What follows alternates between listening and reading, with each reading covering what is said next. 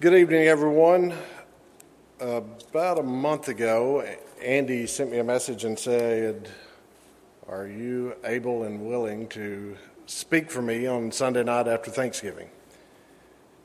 And my willingness was a little short inside, but I agreed anyway, and here I am tonight. So, knowing that I'm not a professional speaker by any means, but tonight, what I'd like to do is share with you some thoughts that I had in my mind and really goes along with a whole lot of what we have been hearing from Andy speak in the last little bit about sanctification and where am I today and where am I going and how do we get there. Um, originally, this thought came in my head as to come in and tell everybody to take a hike, but not telling you to get out, but saying to we are all on a bit of a hiking trip together. That there's a path that's laid out before us that sometimes we all are on this path and there's different things that we see. But there's things that we need to know in the middle of this. Number one, we need to know where we're going. Number two, how are we even going to get there? And we'll follow up by how we know that our destination's there. Um, so, in this, and a lot of this thought comes from just from recent experience and what I've been able to do um, in the past month. Uh, me and a couple of guys from here, um, Bud Simpson and Tim Ferris, took a little hike one weekend and went to a canyon just outside of Big South Fork Park. Uh, did about a five mile run, went out to a point that was a couple miles out off the beaten path. I mean, you're going out to a developed path for us, but went out there, and along the way, as you think, as you travel, you're going down a somewhat open path. It gets skinnier. We go through places that are really small, and you're just going through the woods. You're in the middle of nowhere, and you're like, you could really get lost out here. You make a wrong turn, and you could really, really be lost. But when you get to the end of that, it's the viewpoint that you get because we had a destination. We had this mark, and we said, This is where we want to go.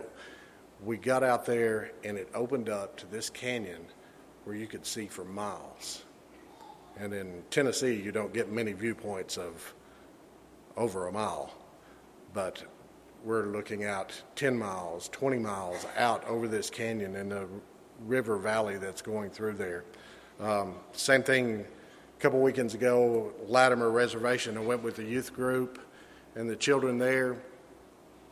One afternoon, we took a hike on that Saturday afternoon, went out and said, let's go out to the point. We get out there and we, we're going down a trail. We know we have an expectation of what's at the end of the trail. We haven't seen it yet. We don't know what we're going to see when we get there, but we just know that there's a spot out here and it's going to be really high up and we're going to get a good view and we're going to be able to see. And there's something about that that the whole population, I suppose, and it's very popular that we see scenic overlooks everywhere.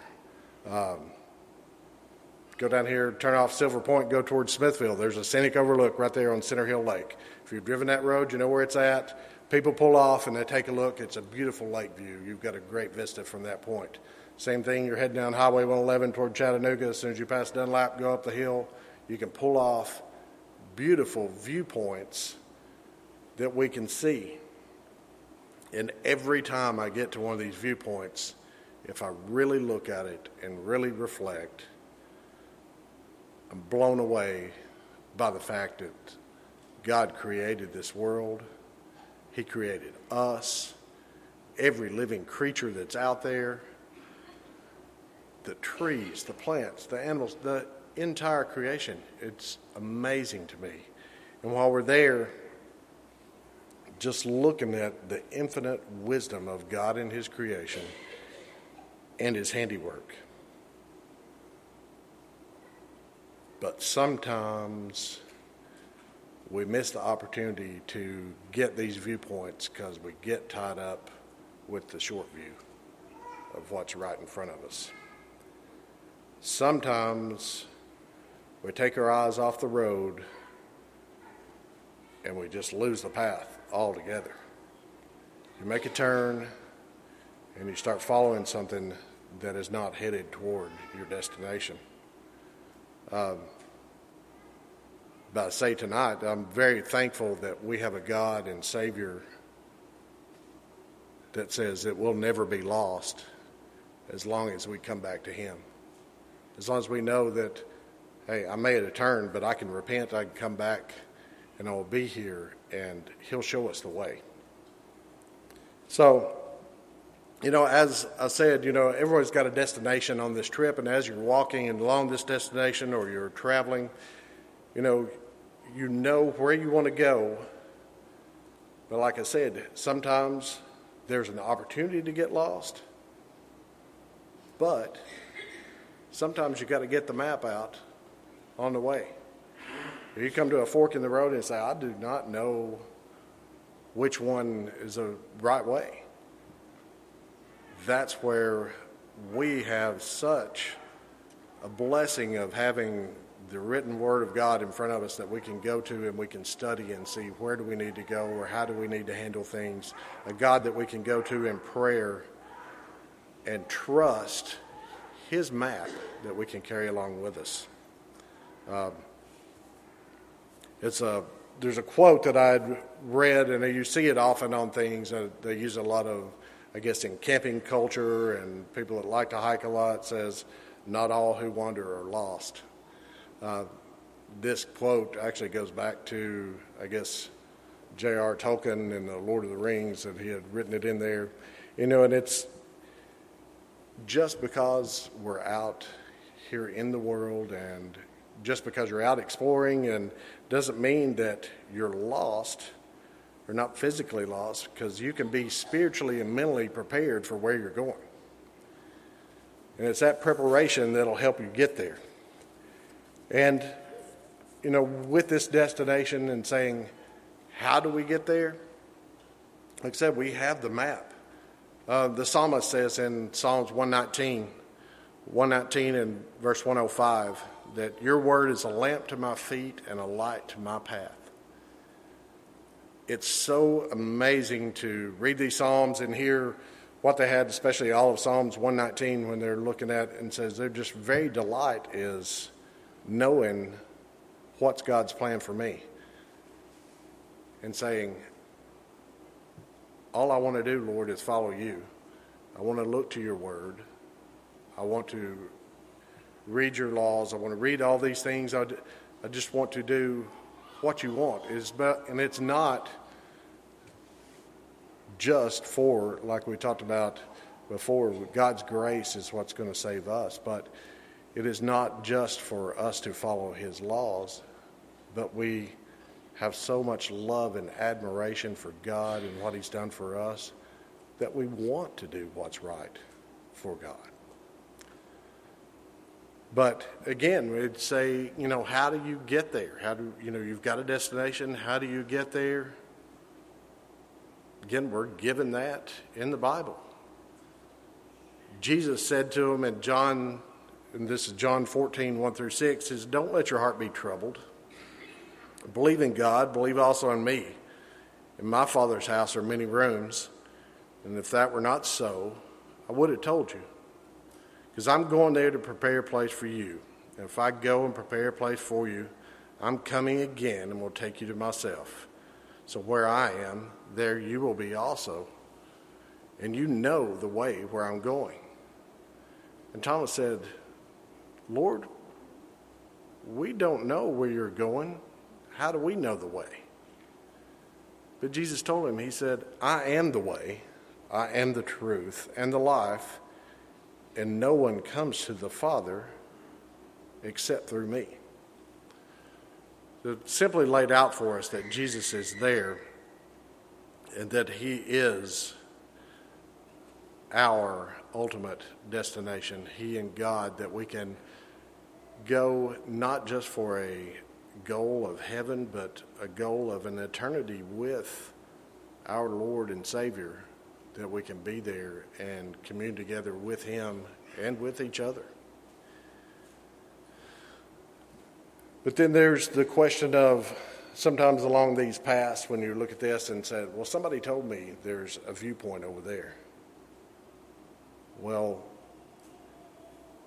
those are the very things that we know. How do we know that our destination is there? We have faith. We know because the Lord told us so.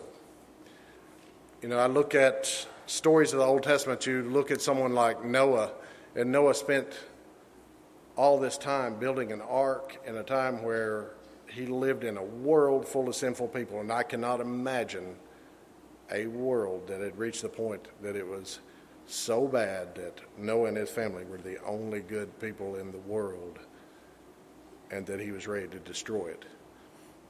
But Noah, being there, had faith in God, had such a faith that I wonder if I could have that faith. A faith and a goal that says, I'm going to do exactly what God has laid out for me. I'm going to follow his path.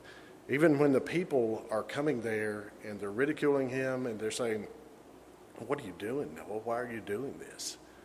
What's the purpose? So, this isn't going to happen. You're wasting your time.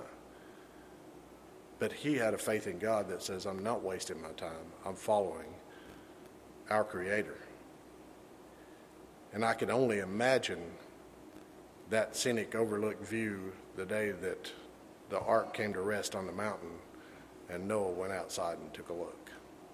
Because he knew he had reached this destination point and saved his family here on this earth and knew that he had followed what God had promised him. Same for Moses. We look at Moses in Exodus, and he, he's been selected. Moses doesn't really have the willingness or want to go. The Lord says, I want you to go lead the people out. He said, Lord, I can't do that. But he sends Aaron with him. They go, and they lead the people out. And they go through the wilderness, and they wander for 40 years in a wilderness searching for a promised land. Moses doesn't get to enter the land, but can you imagine the viewpoint when Moses is sitting on that hill and gets to see it and knows that he has followed what God has told him and he has reached his destination? So, where do we get this faith? Like I said, we get our faith from hearing romans 10:17, so faith comes by hearing and hearing by the word of christ or the knowledge of christ and knowing that christ came to this earth he died for our sins was resurrected again and he lives today and will come back for us. And we have this faith because we heard it and we know it. Same as any of these destinations on a path where you've selected somewhere you want to go and you say Someone told me it's there. You believed them. Or you wouldn't have went down that path seeking that and going that direction. But we know this, we have this faith. Well, in the meantime, along our path, we have each other to stay on this trail, to gather together, to show our love to each other just as we sang a moment ago, because there's going to be obstacles along this path, in this trail. There are going to be things that, you know, the older we get, we've seen things. The younger you are, the less you understand the things that may get in your way along the way. But when the trail seems to be blocked, all we have to do is look to God to find a way. If a tree falls across your trail, you don't look at it and say, well, that's the end of the trail. I, I can't climb over that tree. I'm not going in it, around it. I'm just turning back. That's not the attitude we have because we have faith that the destination is just on the other side and we can make it across this obstacle. Uh, the Bible tells us in James chapter 1 says, Consider it all joy, my brothers and sisters, when you encounter various trials, knowing that the testing of your faith produces endurance, and let endurance have its perfect result, so that you may be perfect and complete and lacking in nothing. We'll have trials, but that's okay. The trials make us stronger. The trials bring us closer to God if we're seeking Him first. I'd like to follow up, I guess, and kind of leave you with this thought tonight. It's very simple. I'm just going to read from 2 Peter, but we have a destination. We know how to get there through following Jesus. We have the faith that our destination is there and that we're going to follow this path. Well, what do we need along the way while we're following this path? In 2 Peter chapter 1 verses 3 through 11 it's simply laid out for us. It says his divine power has given us everything required for life and godliness through the knowledge of him who called us by his own glory and goodness by these, he has given us very great and precious promises, so that through them you may share in the divine nature, escaping the corruption that is in the world because of evil desires.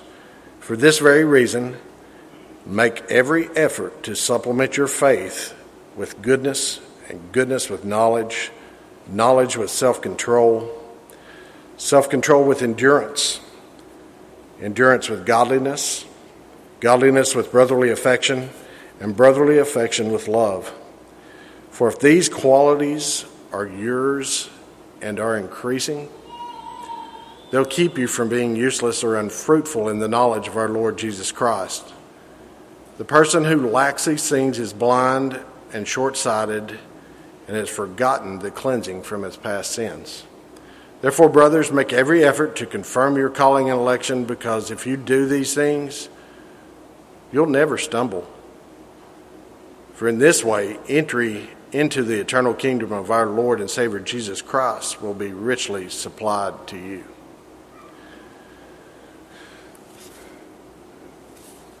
There's always an open invitation. There's always an opportunity to begin the path.